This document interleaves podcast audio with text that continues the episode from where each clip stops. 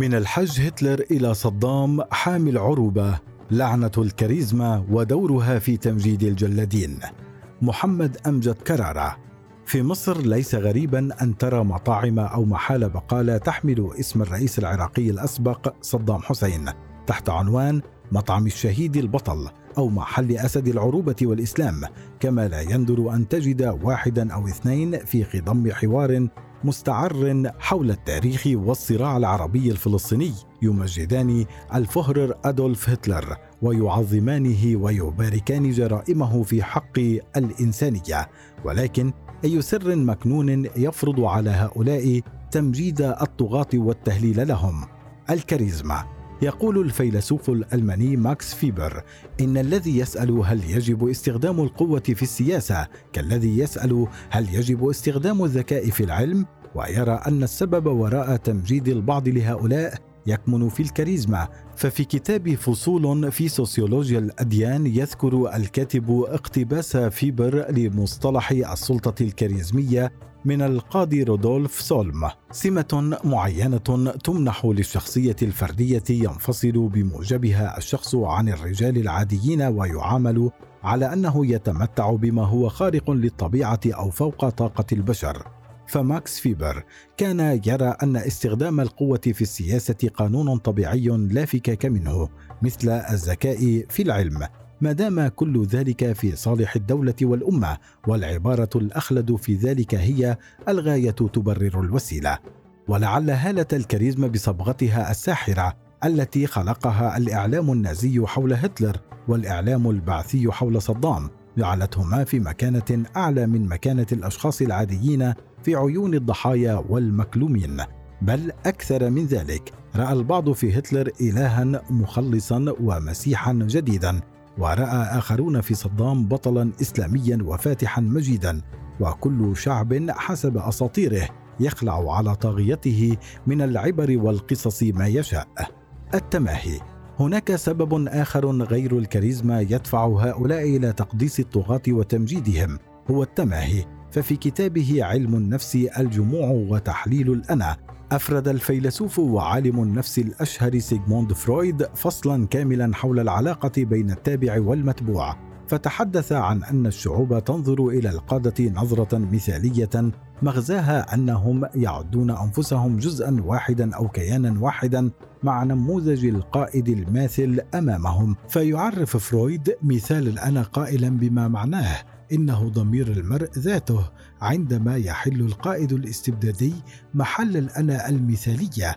يصبح ضمير أتباعه ويصبح صوته صوت ضميرهم. كل ما يشاء القائد بحكم تعريفه جيدا وصائب. فالتماهي هو أن يشعر القطيع بالتوحد والاندماج مع القائد والزعيم الذي يبيعهم الأوهام وأحلام النصر والاستحقاق الموعود أو بلغة أفلاطون في جمهوريته خباز المعجنات وضع قناع الطبيب. أي أن المستبد يضع السم في خطبه حين يلقيها على المسامع ليأمن جانبهم ويتحقق مثال الأنا. وهذا ما حدث في نهاية رواية 1984 لجورج أورويل حين توحد بطل الرواية الرافض والمتمرد مع النظام المستبد واندمج وسط صفوفه وذاب حبا في الأخ الكبير الحاج محمد هتلر. لنأتي هنا على ذكر كتاب النازيون العرب للكاتب رامي رأفت والذي يحكي فيه عن العلاقة التي جمعت بين هتلر والعرب وقت السلم والحرب. لقد استطاع إعلام هتلر استغلال العداء القائم وقتها بين العرب ودول الحلفاء بريطانيا وفرنسا فأطلق وزير دعايته جوزيف جابلز إذاعة عربية ألمانية. تنقل للعرب انتصارات الفهرر وسعيه نحو تحرير العرب والمسلمين من تحت قبضة المستعمرين وكان أشهر مذيعي تلك الحقبة يونس بحري الذي قال في كتابه هنا برلين حي العرب استحوذ هتلر على قلوب المتطرفين في الوطنية العربية لأنهم كانوا يعتقدون أنه مناط الأمل في الخلاص من الاستعمار ومن النير اليهودي الذي كان ينوي نصب شراكه في فلسطين ليمد الأخطبوط الإسرائيلي أصابعه إلى البلاد العربية المجاورة. يلخص ذلك كله أسباب تمجيد بعض العرب إلى يومنا هذا لسيرة هتلر حارق اليهود عدو دول الاستعمار الأول ومناهض المؤامرة الصهيونية العالمية كما عده البعض معظما للدين الإسلامي إثر وجود علاقة جمعته بمفتي القدس آنذاك أمين الحسيني. حتى أعرب هتلر يوما عن إعجابه بالإسلام قائلا المسيحية ليست ملائمة للمزاج الجرمني على عكس الإسلام كما ذكر ألبرت شبير في كتابه داخل الريخ الثالث. كذلك أنشأ هتلر كتيبة مسلمة ضمن جيشه. تلك الشهادات كلها دفعت بعض العرب وأولهم الملك فاروق إلى الاصطفاف خلف هتلر في الحرب معنويا ومتابعة انتصارته الساحقة وانتظار دخوله البلاد العربية كترديدهم إلى الأمام يا رومل آملين انتصار القائد النازي على الإنجليز. وفور انهزام هتلر واختفاء جثته انتشرت الشائعات حول أنه فر إلى مصر وسكن بجوار سيدنا الحسين وأشهر إسلامه في جامع الأزهر واستبدل باسمه اسم الحاج محمد هتلر. ولكن هؤلاء الذين يشحذون عاطفتهم بحب حارق لليهود لا يعرفون رأيه الصريح في العرب والمسلمين يستشهد الكاتب رامي رأفت في كتابه المذكور أعلاه بأحد أحاديث هتلر قبل الحرب التي يصف فيها العرب قائلا أشبه قردة ملمعون يريدون أن يذوقوا طعم الصوت. فما يحدث هو أن البعض يشعر بالتماهي مع هتلر ويظن أنه كان بمثابة عقبة أمام الكيان الإسرائيلي إذ فعل ما عجز العرب عن فعله لكنهم نسوا أن هتلر كان أحد مؤسسي ذلك الكيان. والسبب الرئيسي في هجرة يهود أوروبا إلى هناك. في كتابه تاريخ الفكر الصهيوني يذكر عبد الوهاب المسيري بعضا من شهادات هتلر وخطبه التي قال فيها مشيرا إلى أن اليهودي لا ينتمي إلى ألمانيا وإنما إلى فلسطين. فليبحث اليهودي عن حقوقه الإنسانية حيث ينتمي في دولته فلسطين كما ذكر الكاتب النازي الشهير روزنبرغ وهو من أخصائي الفهرر. علينا مساندة الصهيونية بكل نشاط حتى يتسنى لنا أن نرسل سنويا عددا محددا من اليهود إلى فلسطين أو على الأقل عبر الحدود.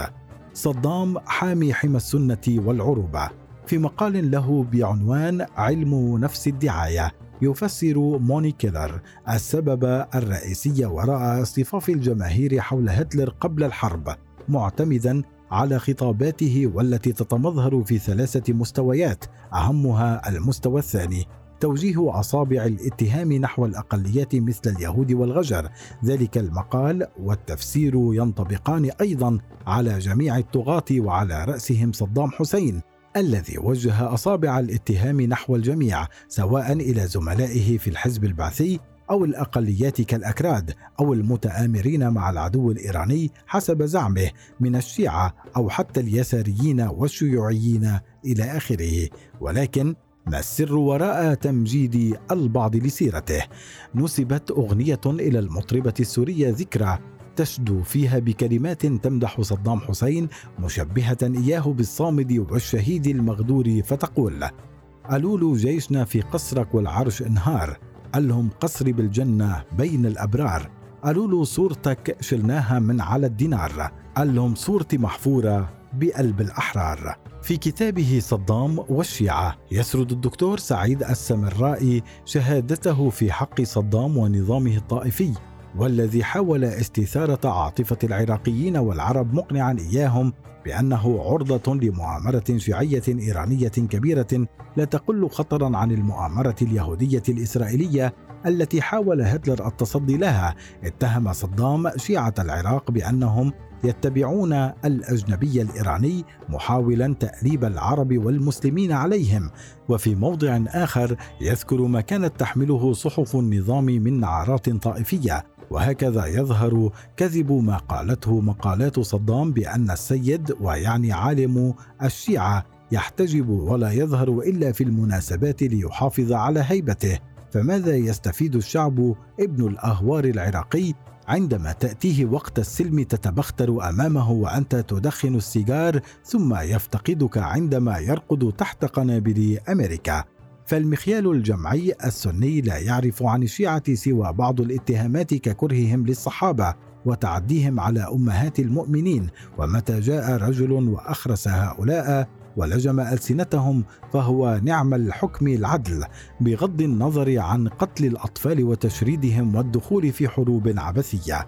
كما يغض البعض الطرف عما ارتكبه صدام في حق الأقلية الكردية من هجمات كيميائية عرفت فيما بعد باسم حملة الأنفال وراح ضحيتها أكثر من سبعة آلاف شخص حسب التقرير الصادر عن منظمة حقوق الإنسان.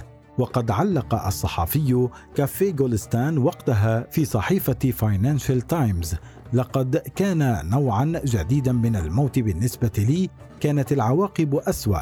لا يزال يتم إحضار الضحايا. جاء بعض القرويين إلى مروحيتنا كان لديهم خمسة عشر أو ستة عشر طفلا يتوسلون إلينا أن ننقلهم إلى المستشفى. عندما أقلعنا خرج سائل من فم الفتاة الصغيرة التي كنت أحملها وماتت بين ذراعي. في رسالة الماجستير المعنونة بصدام حسين وسياسته تجاه الأكراد تعلق الباحثة سمية جمني على مجزرة الأنفال. ارتكب النظام العراقي عام 1988 جرائم ضد الأكراد فيما عرف بجريمة الأنفال وهي سلسلة من العمليات العسكرية التي قامت بها القوات المسلحة العراقية بأمر من السلطة واستخدم السلاح الكيميائي في تلك الحملة لمرات متكررة وفي مناطق متعددة في محاولة لإبادة شعب بأكمله. بعد هذا كله لا يزال البعض يمجد صدام بل يضيفون إلى رصيده دخوله في حرب عبثية مع أمريكا وأنه حسب تعبيرهم لم يرضخ قط وظل شامخا عظيما في أثناء محاكمته. تلك الكاريزما التي كان يصحبها بلكلاشينكوف في مراسم الاحتفال جعلته بطلا قوميا حاضرا إلى الآن كما أنه الوحيد من قادة العرب الذي أطلق صاروخا من غير قصد على تل أبيب. تلك الشواهد كلها منحت اسمه شرف الظهور على مطاعم الفول والفلافل ومحال البقالة.